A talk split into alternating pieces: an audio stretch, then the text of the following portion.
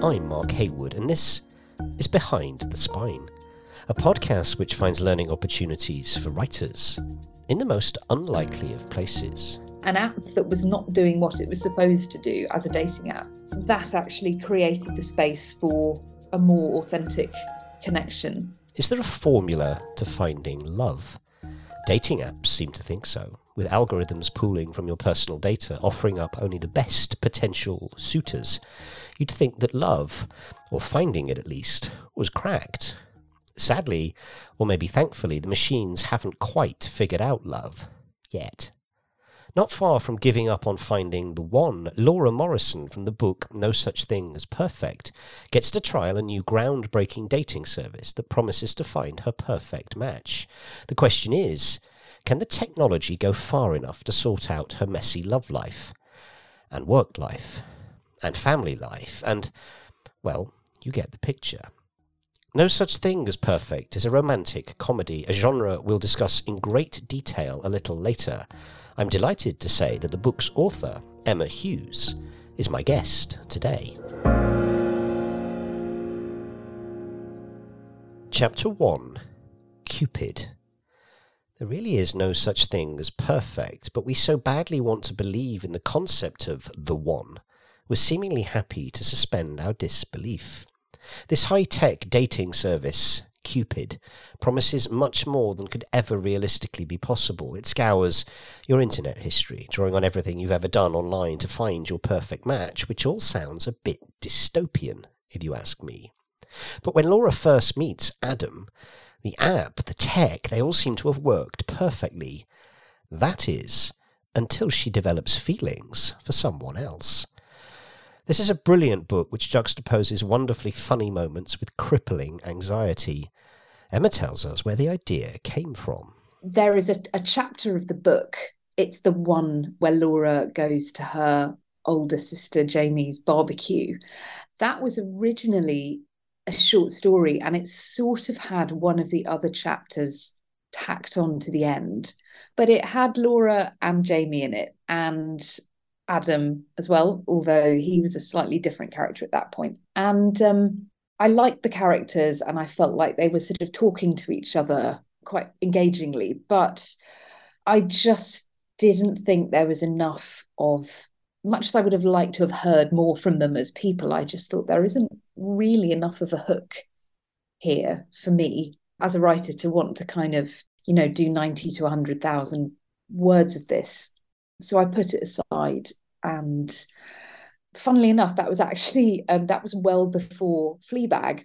And when I watched Fleabag and I saw this dynamic of a kind of uh, a sort of rather uptight, controlling over older sister and the sort of chaotic younger one, I thought, oh, oh no. Uh, but then I thought, oh well, it doesn't matter. Like that story's never going to see the light of day. So I put it aside for a few years, and in the interim, my my then flatmate was a software engineer who had just come back from working on the on the west coast in San Francisco. And we were both at that point sort of quite familiar with the various different dating apps. And we used to talk a lot like in the evenings when we were having our dinner about why it was that they were so inefficient and whether there was ever a way of making them better at matching people. And I found those conversations really, really interesting because he had a real insight into the kind of nuts and bolts of it. And one evening we were talking about it, and I said as a joke, I tell you what, like Tinder should really plug in to kind of give the best possible uh, uh, information about what someone's really like. I said it should look at my search history. And we both laughed and he said um, and i said oh that's a that's a frightening idea. And he said well maybe maybe you should write something about it. And i said yeah maybe i will. And um, it's kind of my favorite bit of being a writer when suddenly the kind of combination to the safe clicks and you mm. think ah yes.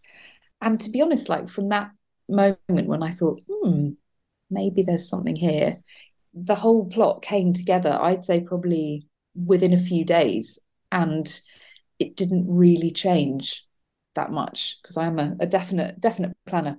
Well, very often the answers do fall into your lap if you just allow them the time and space to breathe.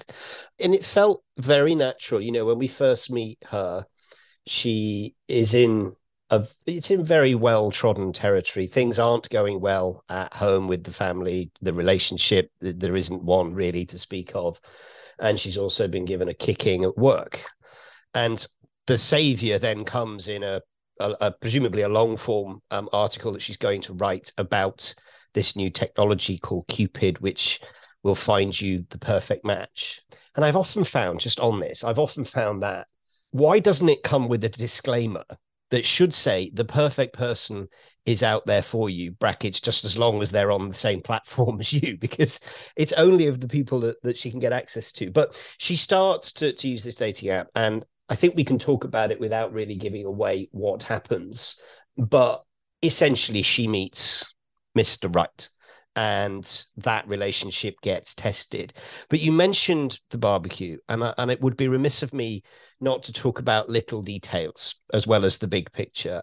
My I think there is I have several favorite moments in this, but one I think comes at the barbecue. I just want to read it because I get a real kick out of out of, out of making a, a writer feel good about their work. But there is an exchange with a couple, and I think we've all met this couple. And the line is very simply, We're loving it, aren't we, Rory? We're loving it. Rory confirmed. And you just think that's just great because that's what being in a relationship is is like you know you're kind of on autopilot a lot of the time but at the other end of the book there is something that is written that is, I think, actually very profound. And I, and I wondered if we could hang here for a moment.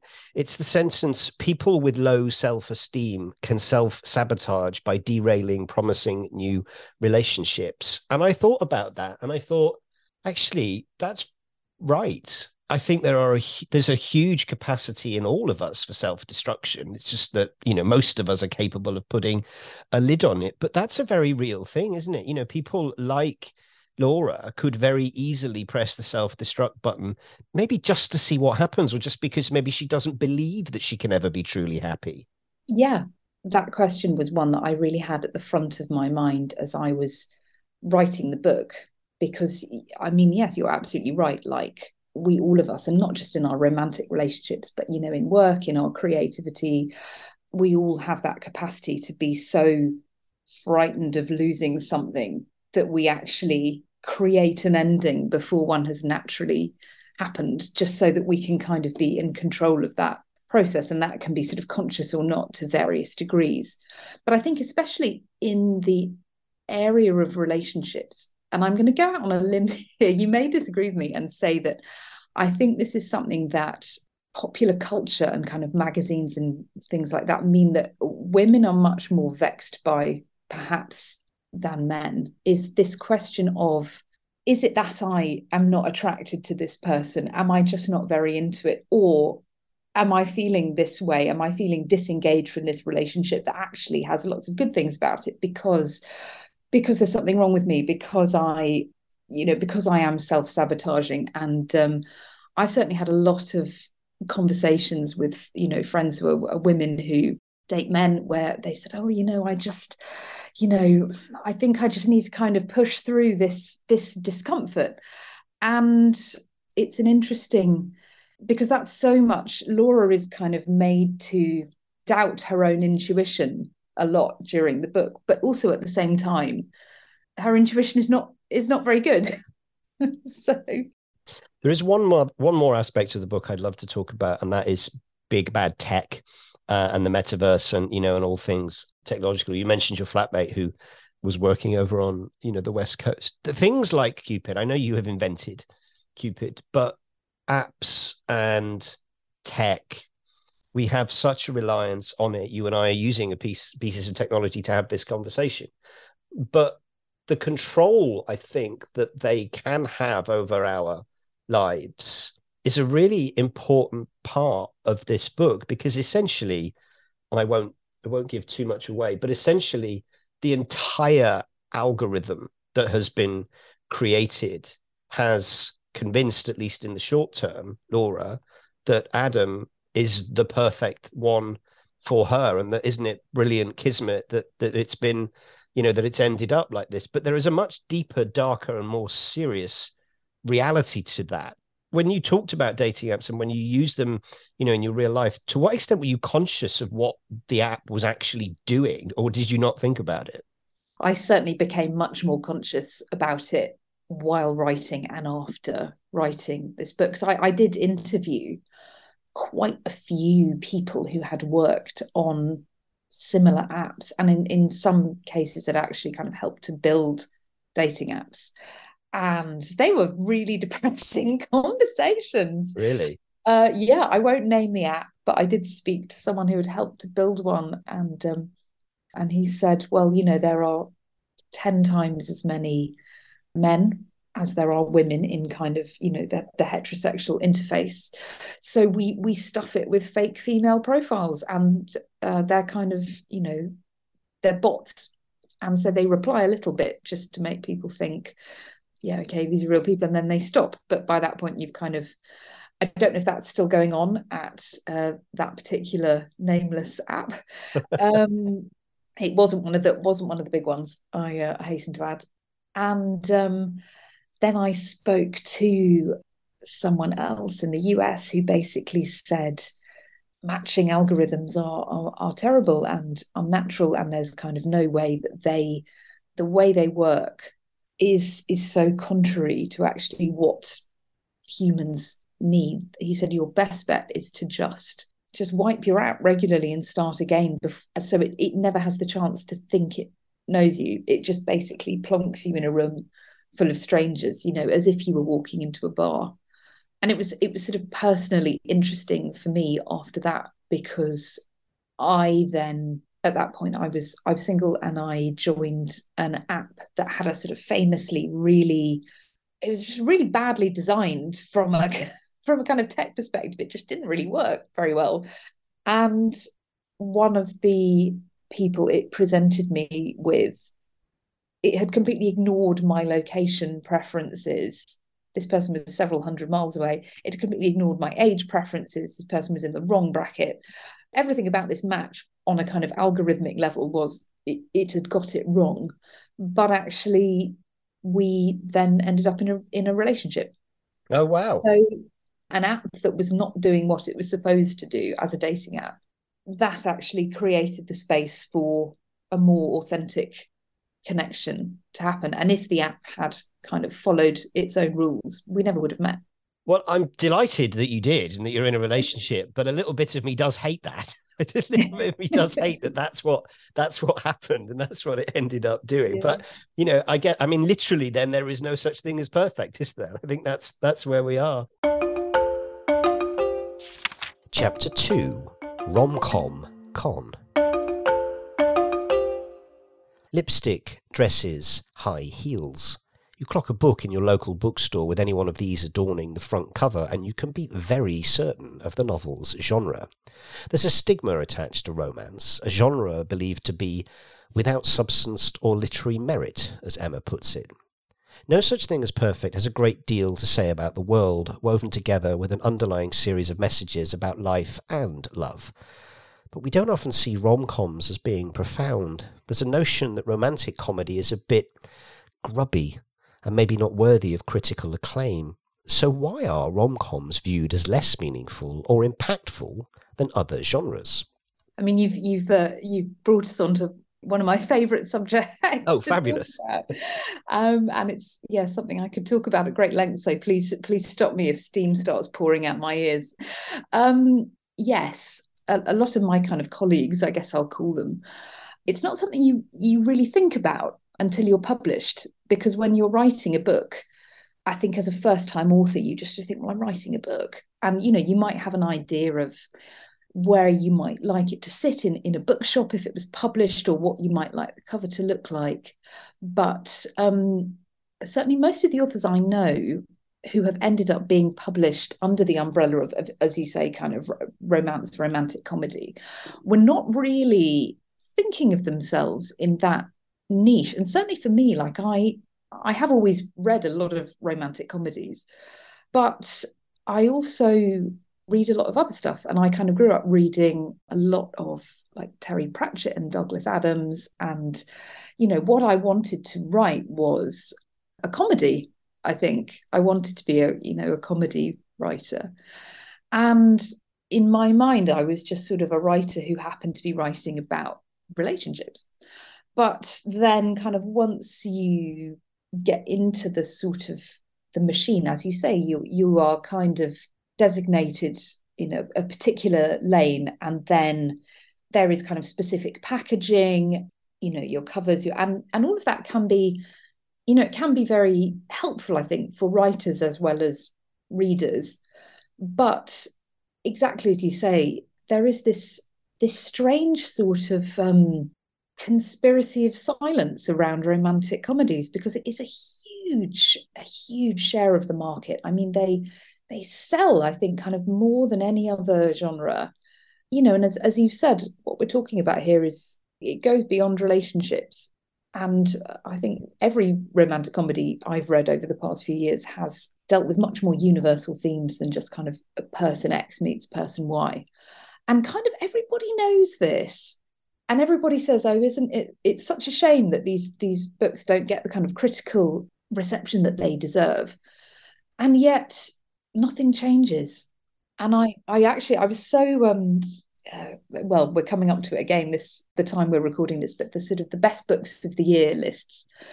Last year, I, I don't think there was a single romantic comedy on on any of them, and quite a lot of them had kind of sub sub lists of you know historical uh, crime thriller genre books, and then there's there's nothing for it's it's like they don't exist, and it made me it made me so cross. I wrote an opinion piece for the Guardian, and I said, you know, we um because uh, you know a lot of the time I'm kind of badged as uh, women's commercial fiction, which is it's true. You know, I write commercial fiction in that you know it, I hope it sells and it's mostly read by women, but we don't call you know the books with sort of names like Bravo, Agent Mincemeat. Uh, we don't call them men's commercial fiction. We just we just call them books and I I got so many emails about that. People saying, "Oh my God, you're so right." You know, there's this there's this bizarre kind of double standard, and yet the status quo kind of doesn't um, doesn't change. And you, are actually the first person I've um, I've spoken to about this, but I am um, hopefully next year launching a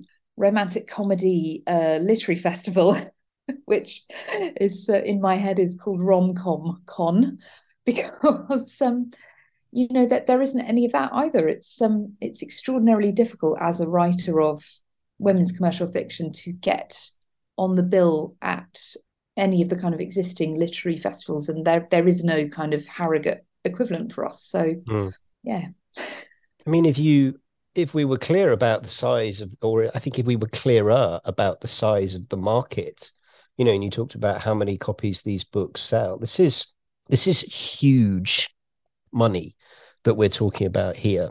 And I think that to not give it the critical acclaim is both disrespectful to the writers and also fatally, perhaps, to the readers, because we've said many times on this show that the value of anything is whether it finds an audience. And, and books like yours have clearly found an audience. And that audience then can build into a community if you if you create Romcom, which I think is a great name, by the way. Um, Thank you. and I would love to come. Um, but you know, there's there's something about the industry, and there's something often crushing about walking into a bookstore and seeing the types of books that you describe not because there's anything wrong with them. There isn't. They're very they're very well written. They're very commercially successful. But it's the fact that that's all you see well that's all you tend to see is the stuff that that's selling or the, there's the perception that that is the stuff that's selling. Well actually no it's not or it's not just that. This is a massive market and it struck me reading your book that it's not really a romantic comedy. I mean it, it's that's that's the genre right? But this is a story for me anyway of the fact that what i love about this more than anything else is that ironically this Cupid platform ends up being the savior for this completely dysfunctional group of people who have massive family problems. The relationship between the two sisters is flawed. The relationship between the two sisters and their father is a train wreck. And that pervades, I think, pretty much every other part of their life. And and to me, those characters, as dysfunctional as they were, were so authentically drawn and often and I, I, wonder if you've had this actually, because it's rare I get to speak to a writer whose work has been out in the wild for a long time. So maybe we can touch on the reception that it's had. But for a lot of people, dysfunctional characters are problematic. They don't like them. They don't feel that they can be drawn to them. And often I, I kind of think, well, you know they're entirely authentic because families are screwed up right? Weird stuff happens within families. And actually what you're writing about is real. And maybe people don't want to read that right? Maybe they want you know some idealistic um world in, in which you write in. But that's the irony of this whole thing is that this technology platform that is designed to find the perfect person who's out there ends up not doing that and instead finding the solution to this dysfunctional family. That for me at least is what I find I think your book is all about. I think you've um you've summed it up really well there. So thank you. and that was very much my my hope in writing it that there would be a happy ending, but that it wouldn't be a happily ever after because those don't exist in real life. You know, there is no kind of curtain that comes down when everything's perfect. You know, you might have a lovely moment and then your life carries on and maybe things get better or worse the question of of kind of dysfunctionality and what that does to the appeal of characters is is really really interesting to me because I have certainly always as a reader been drawn to somewhat dysfunctional main characters I guess because like you said they to me they feel real because we we do all just kind of blunder through our lives don't we um, with hindsight being 2020 but in the moment maybe not always making the best decisions. But when the book kind of got out into the world, something I was really surprised by was that in my online reviews, there was a, a kind of, I would say, a significant minority of people who really didn't like it because they found, and they said they found Laura unlikable because she was um, immoral. That was a word that came up because they didn't agree with some of the decisions that she'd made. And that was i'd never it never occurred to me that kind of you know we're not we're not talking kind of robbery and murder you know. But it, yeah it it had never occurred to me that that one would think a book was not a good book because you witnessed the the protagonist making some bad decisions. And that's been a really interesting thing to kind of encounter. And i have—I've really tried to kind of not let it when I was writing my second one, not let it shape what I was doing. But um, I was certainly aware of it as a possibility in a way that when I was writing the first one, it just never occurred to me. Chapter 3 Golden Showers. I learnt a long time ago to think about a review, good or bad, for 24 hours and then let it go. Because whatever it says, nothing good comes of dwelling on it. And this advice is particularly important to remember if you're a new writer and your work has not yet been unleashed upon the world. I speak to many debut novelists on the show, and while no such thing as perfect is still young, having only been out in the wild for little over a year now, Emma is definitely past those early days of being a debutante. So it's great to hear her unique perspective. During this past year, she's reflected on her work in an incredibly useful but understated way, a strategy I think other writers could do well to emulate. Well, I, I have been very overwhelmed with with book two, which is now finally um, it's gone off to be typeset, and um, that will be out midway through next year. But I did actually, when I was going through a particularly difficult patch with my second book, I picked uh, no such thing as perfect up because I've got I've got a shelf of them, and I actually re I read it as a kind of reader, and honestly, I I wouldn't I wouldn't change anything about it, and I may well not feel like that about other books in the future. I think maybe it's quite unusual to feel like that. And certainly as a journalist, I, I quite often encounter something I've written and think, oh, oh God, I can't believe I've phrased it like that. That's terrible. But with this one, I just sort of I feel there's honestly never been a day when I haven't felt really I really love it. You know, I feel very kind of proud of it and protective of it. And it's um, a very personal book. When you read it, did it make you laugh? It did. Some bits did.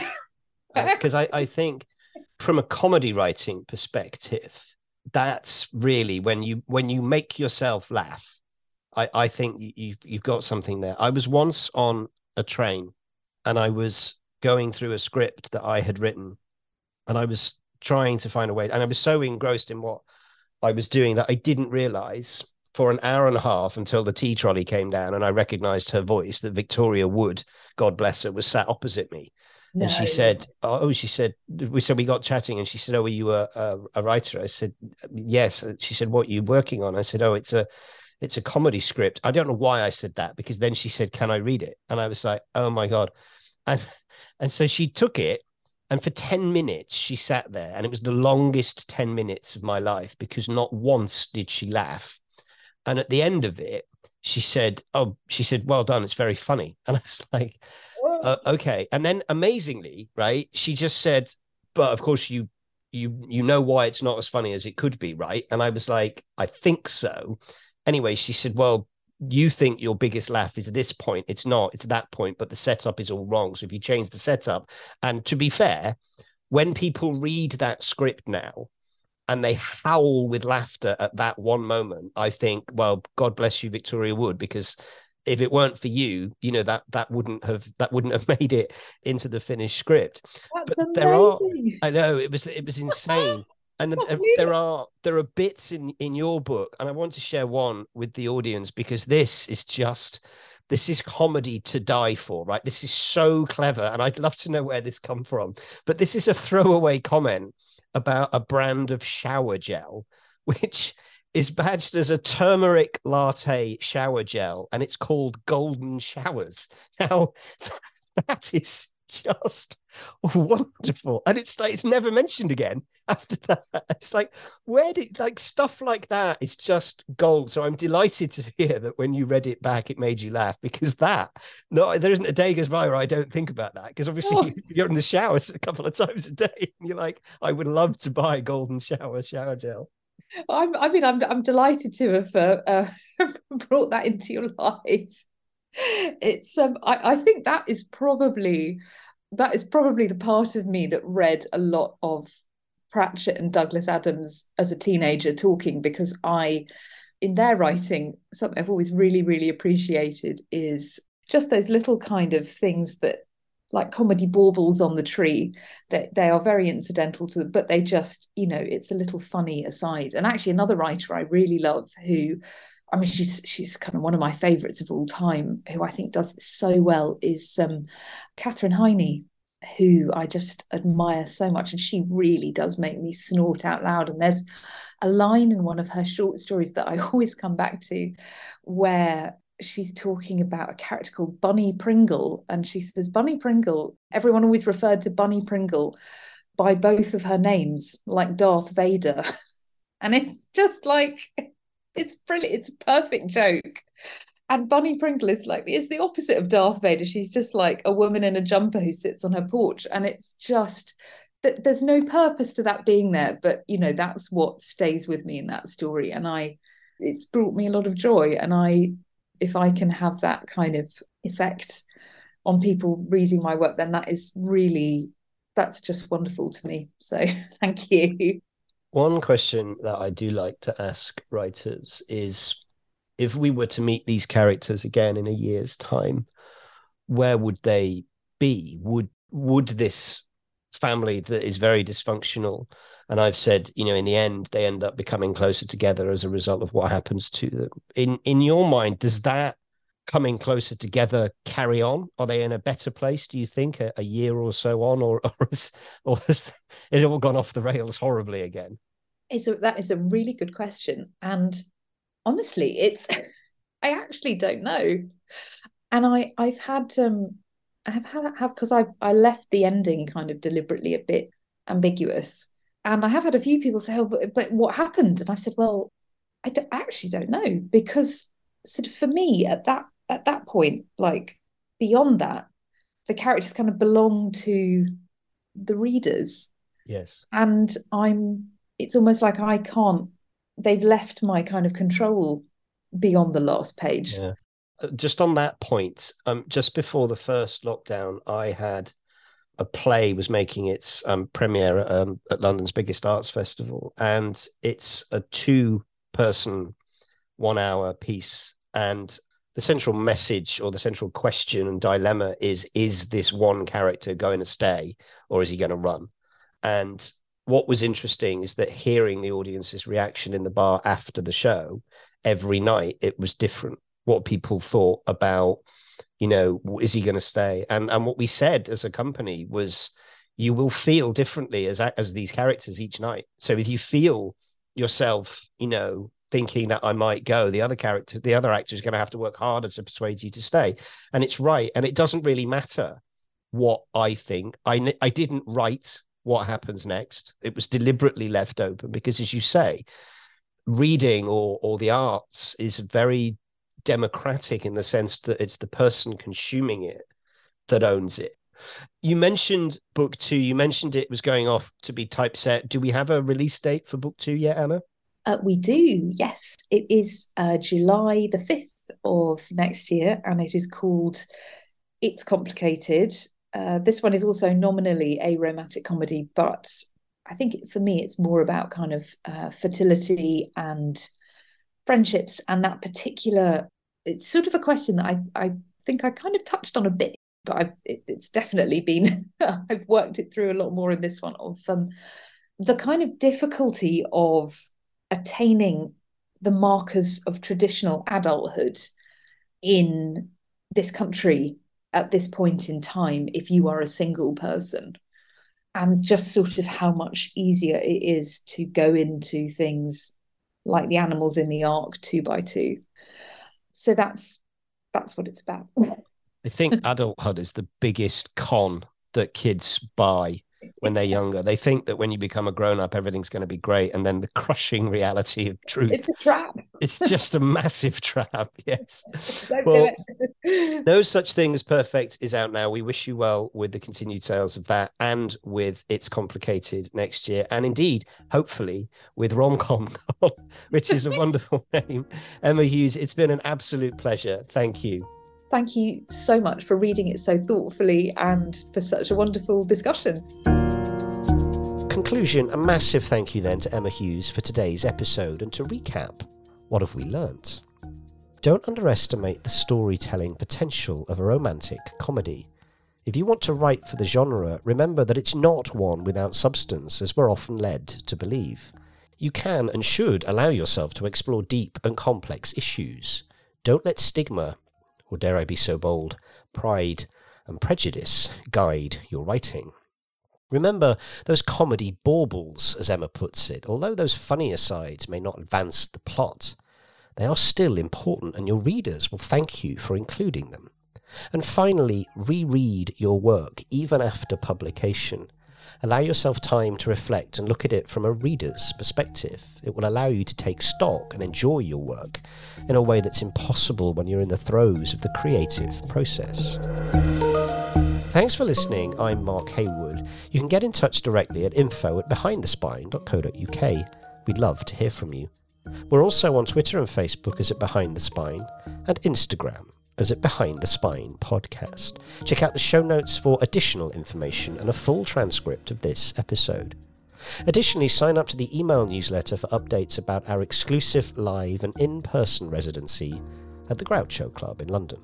These events are not recorded and not repeated, and are designed to put you, the audience, both behind the spine and in the room. If you'd like to go on the guest list, please drop us a line. Goodbye for now. Stay safe and keep writing.